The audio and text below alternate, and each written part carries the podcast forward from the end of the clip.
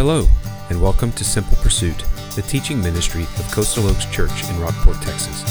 It is our prayer that you will grow in grace and knowledge of our Lord Jesus Christ, and that you will be blessed and challenged as you listen in. Grab your Bible, because here is today's teaching. All right, take your Bible and open to the Gospel of John, chapter 17. John chapter 17.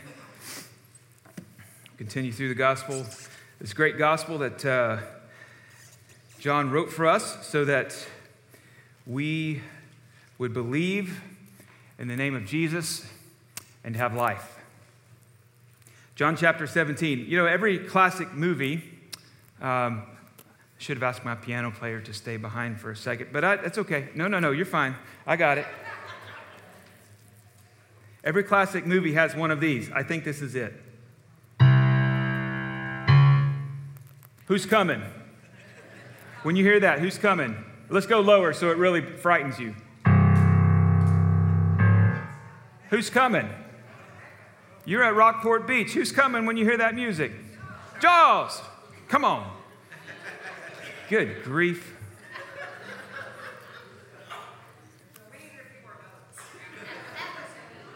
It's the same note 500 million times.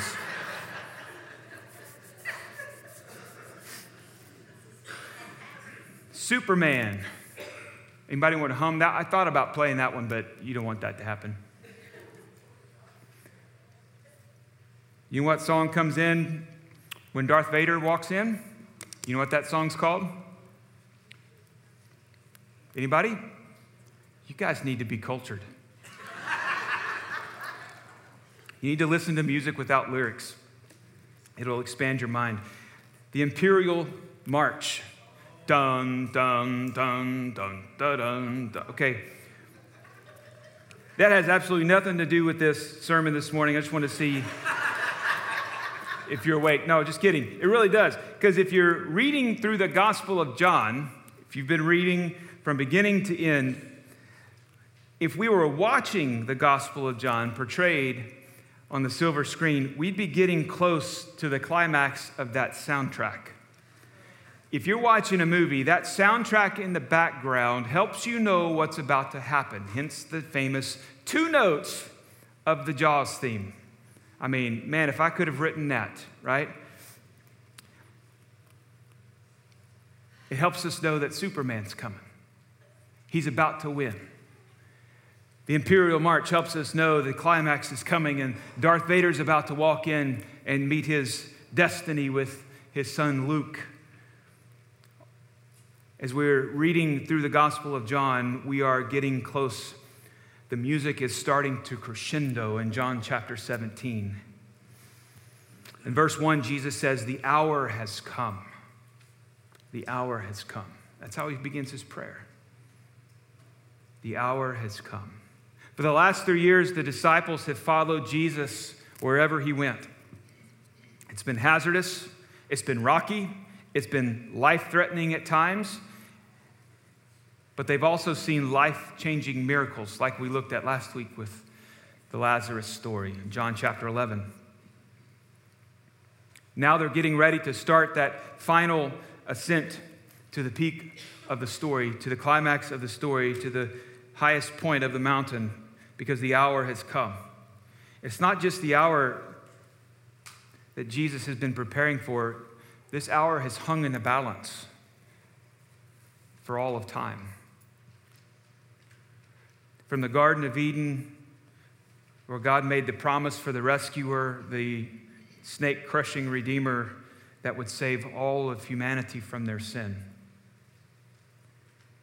As that crescendo begins, Jesus pauses for a moment to pray to the Father. Let's pray together. Father, we can add nothing to the prayer of our Savior. So we come, Lord, with our word, the, our copy of your word open. And through this prayer, we want to know you more.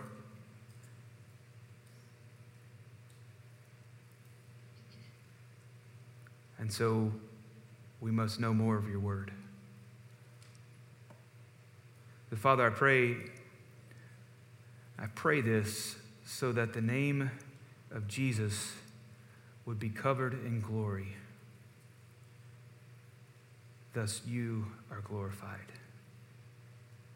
In Jesus' name, amen. Friends, if Jesus thought it necessary, found it necessary to pray, so must we. We have to. What you read in John 17 is not really a model prayer for us. It is insight that we've not received anywhere else in Scripture to the prayer life of our Savior and our Lord. He teaches us the model prayer in what we call the Lord's Prayer when his disciples asked him, Lord, teach us to pray, which is our Father who art in heaven, hallowed be thy name. But this is not that. This is, has been called a model of obedience. When we look at Jesus, we see in every aspect of his life, of his ministry, perfect obedience. It can't be a model prayer because he is unique in his relationship to the Father. This prayer cannot be our prayer because we are not the Messiah. We are not the one going to the cross. He is, or he was. We look at this prayer, and it's called the high priestly prayer. You may have that title in your, in your copy of Scripture. It's what it's commonly known as because Jesus is our great high priest. You go to Hebrews chapter 10. Let me put in a commercial here for our ladies' one day, a women's ministry one day gathering retreat. I believe you're going to be covering Hebrews chapter 10 that day. So there it is. Sign up today. But he is our great high priest according to Hebrews. And he didn't just sit out here saying, when you pray, pray like this. He didn't do that. What I find encouraging, reassuring, and strengthening my faith as I've read through this passage is as I read this prayer that Jesus prayed himself before he went to the cross, I also find this in the New Testament Romans chapter 8, verse 34. Christ Jesus is the one who died, more than that, who was raised, who is at the right hand of God, who indeed is interceding for us. It's not that Jesus just prayed one time, or that he just prayed twice before he went to the Garden of Gethsemane, or that he just prayed while he was on earth. He is today at the right hand of the Father interceding for the church. That is reassuring to me as I read John 17. John 17, yes, it happened 2,000 years ago. But he didn't stop praying. He is still praying for the church. Hebrews chapter 7, verse 25. Consequently, he, Jesus, is able to save to the uttermost those who draw near to God through him, since he always lives to make intercession for them. 1 John chapter 2 verse 1 My little children I am writing these things to you so that you may not sin. But if anyone does sin we have an advocate with the Father Jesus Christ the righteous.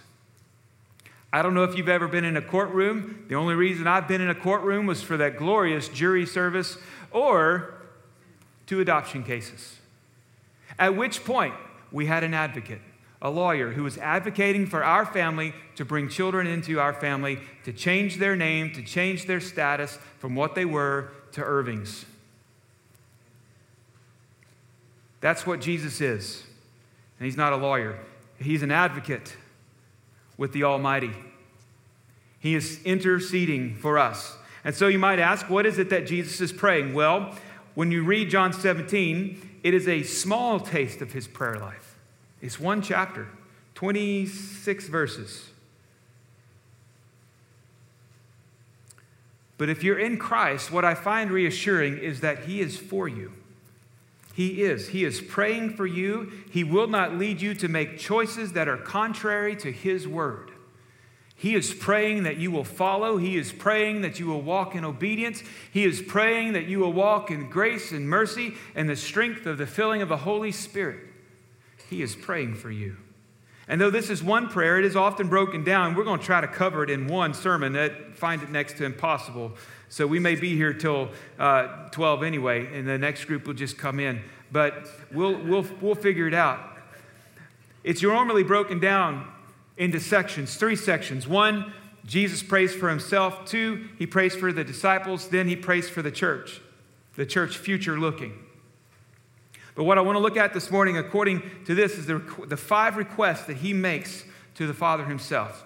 All right? Jesus makes five requests in this prayer specifically. The rest he's filling in in between. The first one we find is in verses 1 through 5, and it is that Jesus prayed to the Father to glorify him. Look at this with me. When Jesus had spoken these words, he lifted up his eyes to heaven and he said, Father, the hour has come. Glorify your Son, that the Son may glorify you since you have given him authority over all flesh, to give eternal life to all whom you have given him. And this is eternal life, that they know you, the only true God, and Jesus Christ, whom you have sent. I glorified you on earth, having accomplished the work that you gave me to do. And now, Father, glorify me in your own presence with the glory that I had with you before the world existed. So, the context of John 17 is that it's sandwiched between 16 and 18, where in chapter 16, Jesus ends with encouraging the disciples, reassuring them hey, listen, it's about to get real hard. If you think it's been tough now, just wait. It's about to get really tough. But remember this I have overcome the world, right? No matter what you see, no matter what you hear, just remember, I have overcome the world. He says, Take heart I have overcome the world. Even though in this world you're going to have tribulation, take heart, I have overcome the world. Then in chapter 18, what you find is where Judas betrays him and the arrest, and he goes to trial. He's on his way to the cross. All right? So, chapter 17 is strategically placed in this moment because what we find our Savior in is a moment of crisis. The disciples are in a moment of crisis because the one they've been following, the one they've invested their lives in, he invested in them, he's about to be arrested, he's about to go to trial, he's about to die. It's a moment of crisis. And what does he do in that moment of crisis? But he prays. Notice the posture he takes. He says he lifted up his eyes to heaven. He lifted up his eyes. We make much of the posture of prayer. Sometimes we make more of a big deal of the posture we take than the actual prayer we're saying and how we're approaching the Father. It's fine. You'll see Jesus prostrated on the ground in Matthew. You'll see him kneeling on the ground in the Gospel of Luke, I believe it is. But in the Old Testament, you're going to find it all. You're going to find it all.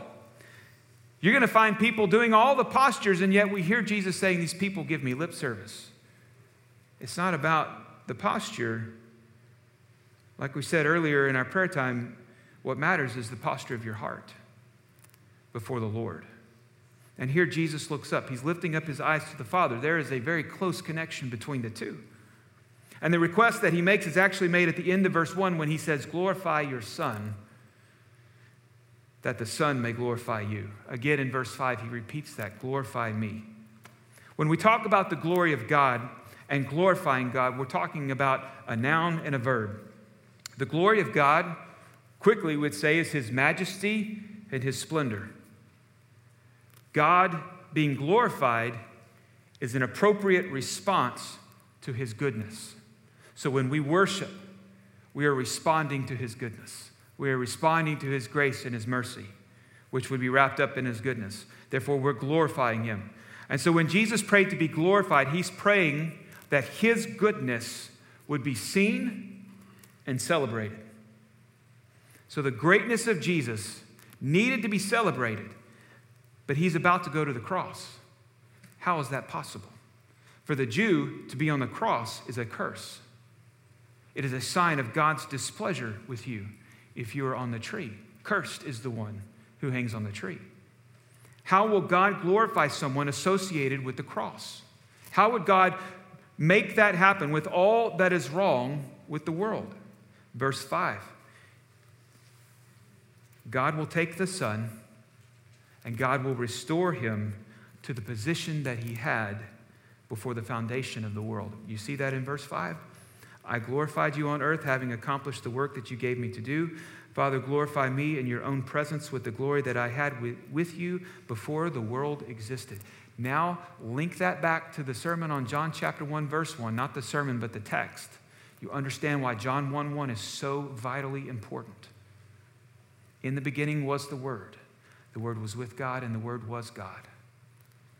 Now we, we see Jesus praying, Father, glorify me in your presence with the glory that I had before the world existed.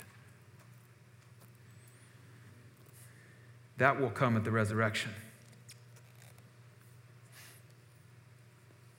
Jesus wants to be glorified, but not for himself.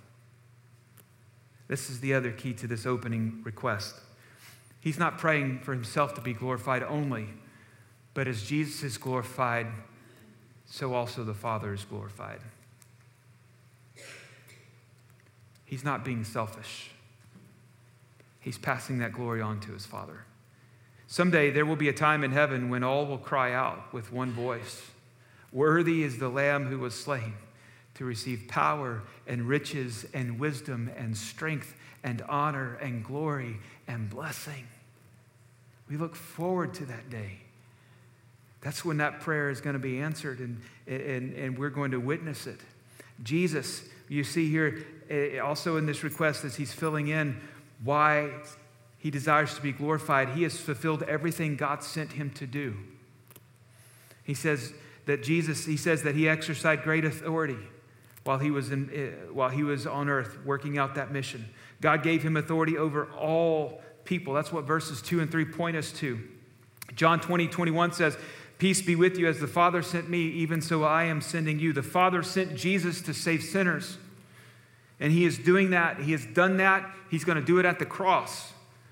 This is what he's done completely and thoroughly. And without Jesus, what we see in verses 1 through 6, 5, what we see is that without Jesus, verse 3 is absolutely impossible. This is eternal life, that they know you, the only true God, and Jesus Christ, whom you have sent. It's not an experiential knowledge, excuse me, I got that wrong. It's not a knowledge of information only, but rather it is an experiential knowledge. We can know the Father because of the Son. If God had not sent Jesus, we could not know God in that way. This is eternal life, that they know you, the only true God. This is why Jesus was sent. And he says to his disciples in chapter 20, which will be there next week, as the Father has sent me, so I am sending you. Jesus in verse 4 accomplished the work that he was given to do. Friends, this so reassured me as I read through this again. He glorified the Father by accomplishing every single task. There was nothing left before him at this very moment except the cross and the resurrection for which he followed through. This is the Jesus who is interceding for you today. That reassures my faith. It strengthens my resolve to keep running the race that he has marked out before me and before the church.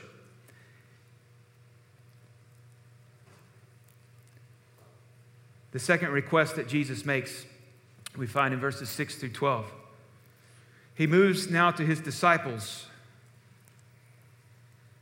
Having prayed for himself, having prayed for glory, to be glorified so that the Father is glorified, to be returned back to that place where he was before time began. Verse 6 I have manifested your name to the people whom you gave me out of this world. He's talking about his disciples specifically. Yours they were, and you gave them to me, and they have kept your word. Now they know that everything that you have given me is from you. For I have given them the words that you gave me, and they have received them, and have come to know in truth that I came from you, and they have believed that you sent me. I am praying for them. I am not praying for the world, but for those whom you have given me, for they are yours. All mine are yours, and yours are mine and I am glorified in them. And I am no longer in the world, but they are in the world, and I am coming to you. Holy Father, keep them in your name, which you have given me, that they may be one, even as we are one. While I was with them, I kept them in your name, which you have given me. I have guarded them, and not one of them has been lost except the son of destruction, that the scriptures might be fulfilled. But now I am coming to you. You see Jesus' concern. You hear his concern for his disciples as he prays, Father, keep them. Verses 6 through 12 marks, there are marks of Jesus' obedience in his ministry.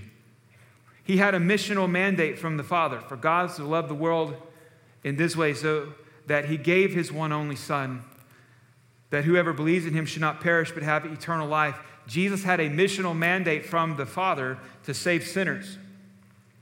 Jesus had a mandate from the Father because these 12, minus one, the son of destruction, that's Judas, were given to him by the Father.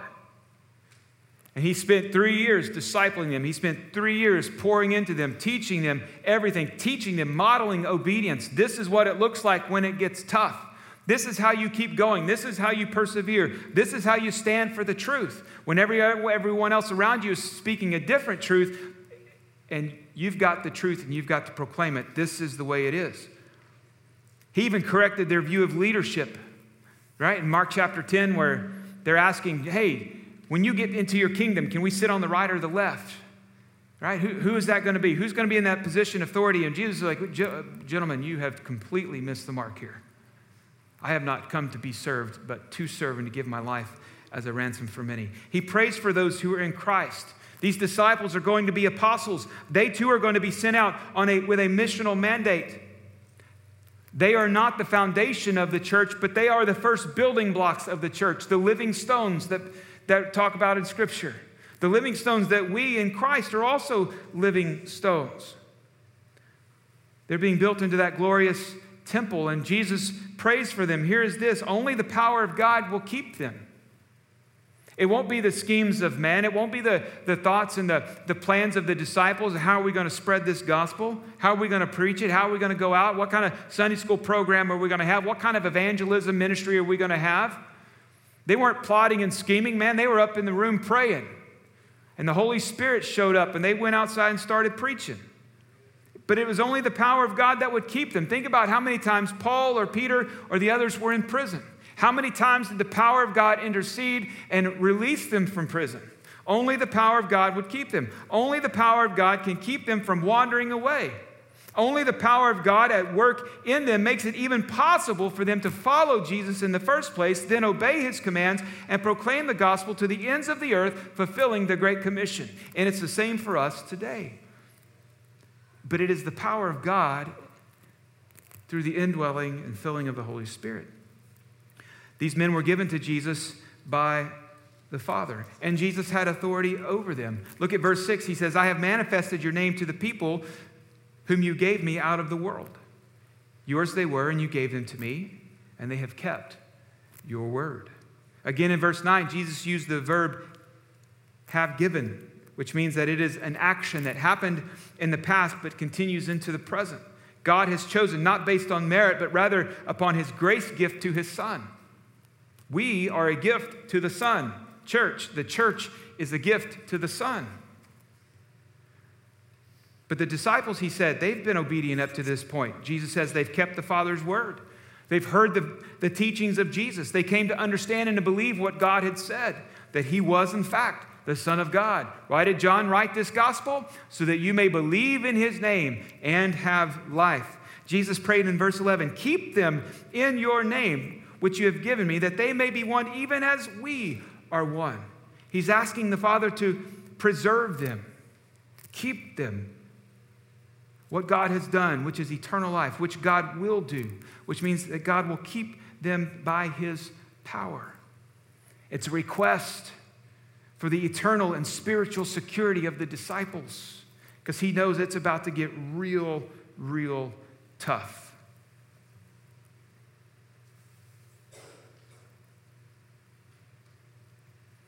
Jesus just simply points out reality. He says, Look, the reality is, is that I'm coming back to you and they're still in the world. It's going to get tough. So he's asking that the Father go before them, go with them into the spiritual battle that will ensue. In the battle, keep them united, keep them one. It isn't one in organization, it's not one in structure.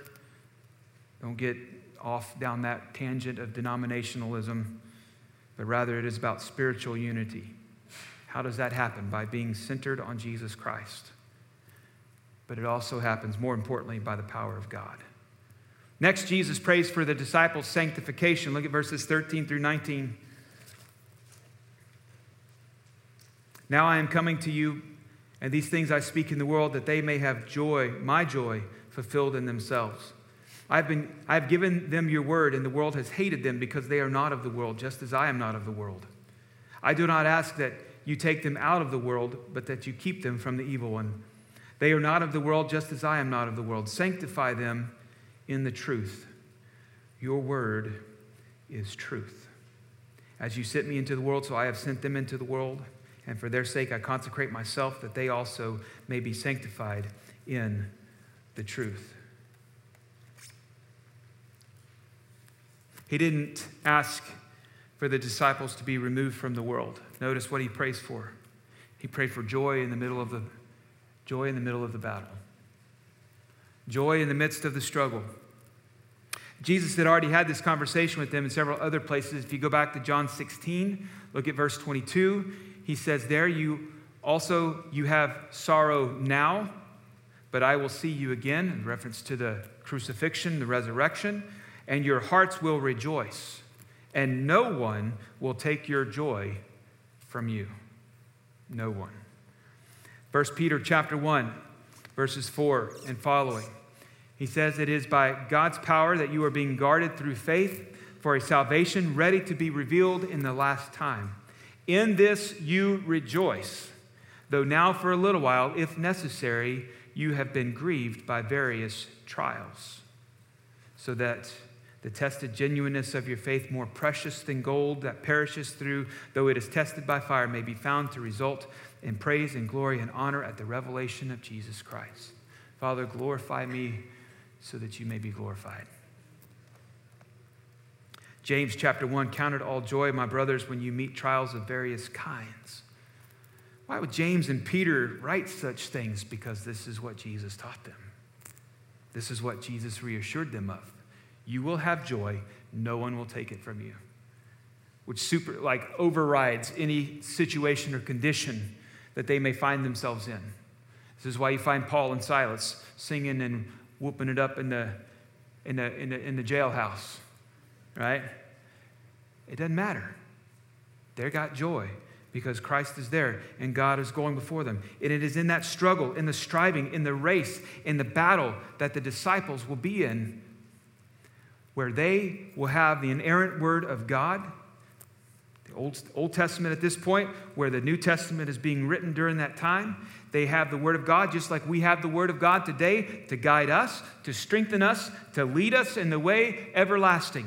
Jesus said, I have given them your word. They have believed it. Friends, we have a copy of that very word today in your possession, I hope. And if you don't have one, we'll get you one. But here we have it right here. We have to believe it, we have to live it, we have to follow it.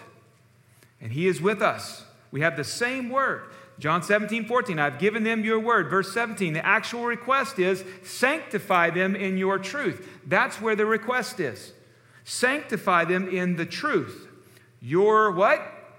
Word, word is truth. Not my word, not your word, not some other church's word.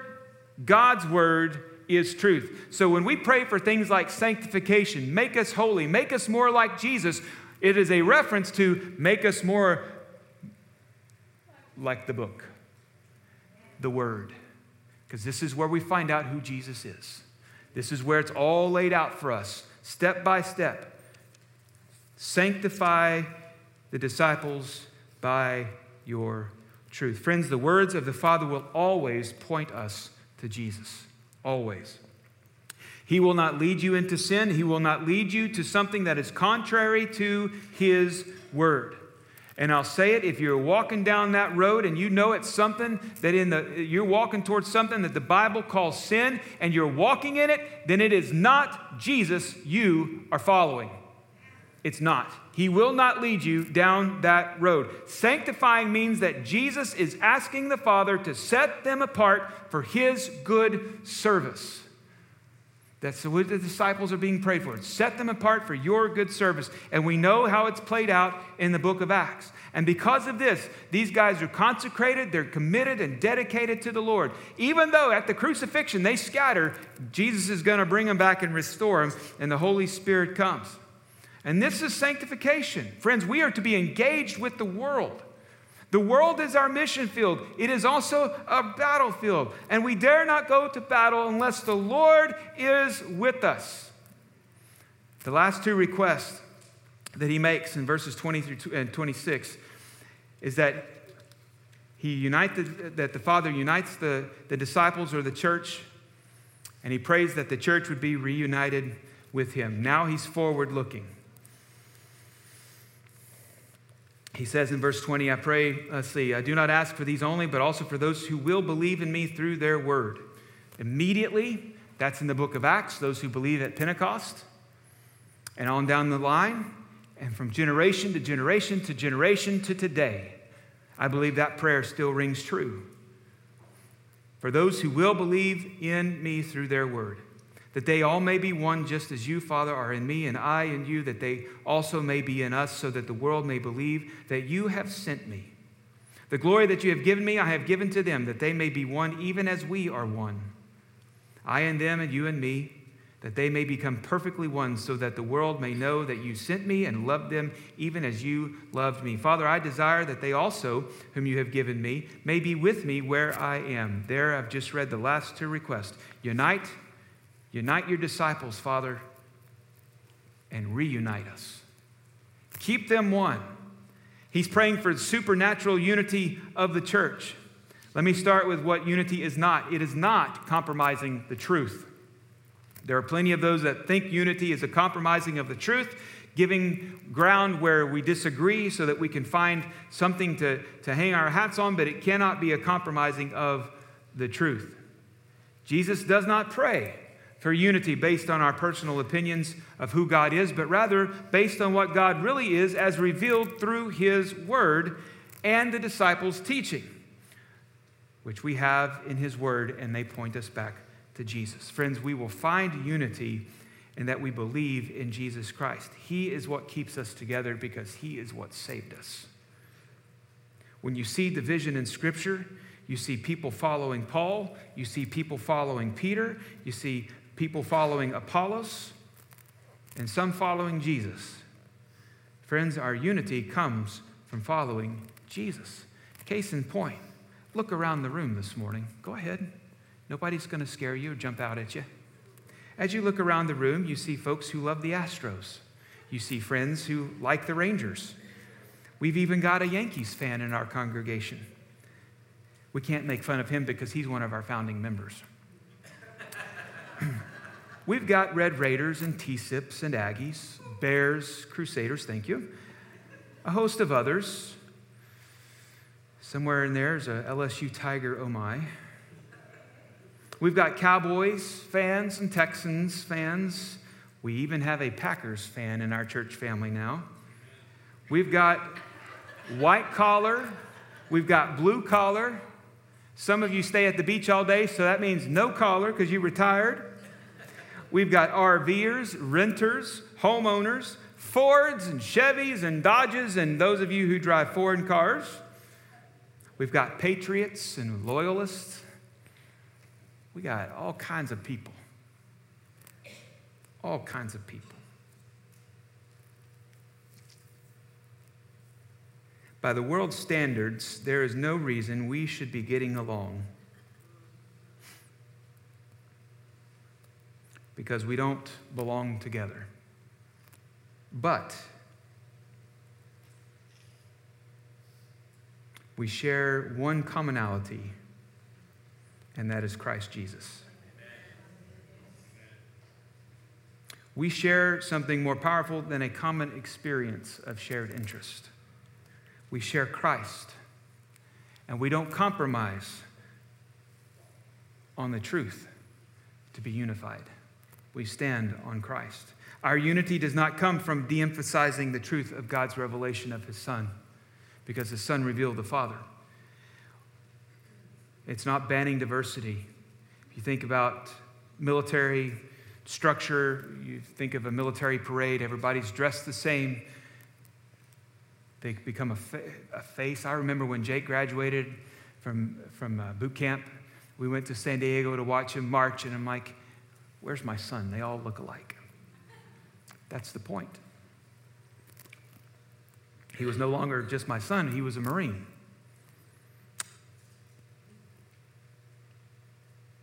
But that's not the church. Because the Spirit has given a variety of gifts.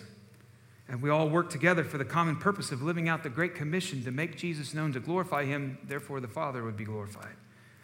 So, this is a classic statement of church unity that still rings true today. In all things, in essentials, unity. In non essentials, liberty. In all things, charity.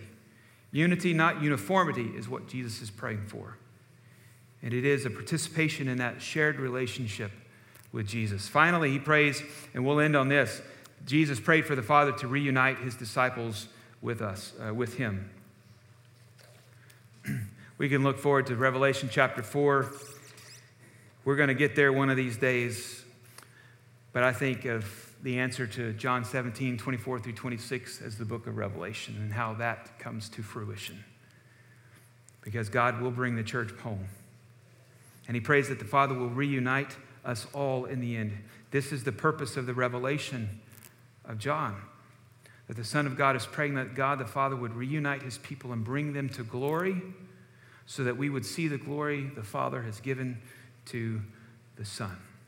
Look at Revelation chapter 4. This is, oh, but a glimpse, and it's what John could get down. It was inspired to write. After this, I looked up, and behold, a door standing open in heaven, and the first voice which I had heard speaking to me like a trumpet said, Come up here, and I will show you what, you mu- what must take place after this. At once I was in the Spirit, and behold, a throne stood in heaven, with one seated on the throne, and he who sat there had the appearance of jasper and carnelian, and around the throne was a rainbow that had the appearance of an emerald. Around the throne were 24 thrones, and seated on thrones were 24 elders, clothed in white garments with golden crowns on their heads. From the throne came flashes of lightning and rumbles and peals of thunder. And before the throne were burning seven, seven torches of fire, which are the seven spirits of God. And before the throne there was, as it were, a sea of glass like crystal. And around the throne, on each side of the throne, are four living creatures, full of eyes in front and behind. The first living creature like a lion, the second living creature like an ox, the third living creature with the face of a man, and the fourth living creature like an eagle in flight. And the four living creatures, each of them had six wings, are full of eyes all around and within, and day and night they never cease to say, Holy, holy, holy is the Lord God Almighty, who was and is and is to come.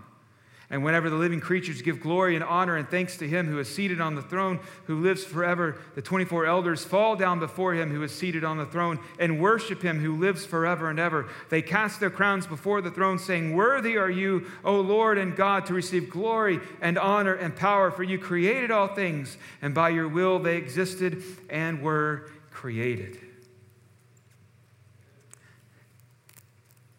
I want to go there. And by God's grace and the blood shed upon the cross and the power of the resurrection, and by believing in the name of Jesus, you can too. As we come to our time to respond this morning, I want to, want to ask you if you have trusted in Jesus as Savior and Lord of your life. Have you heard the words of the gospel and believed in the name so that you would have eternal life? Thank you for listening today. For more information regarding Coastal Oaks Church, like service times or what to expect upon your visit, go to our website at coastaloakschurch.org. May God bless you in the journey in the simple pursuit of knowing Christ Jesus, our Lord.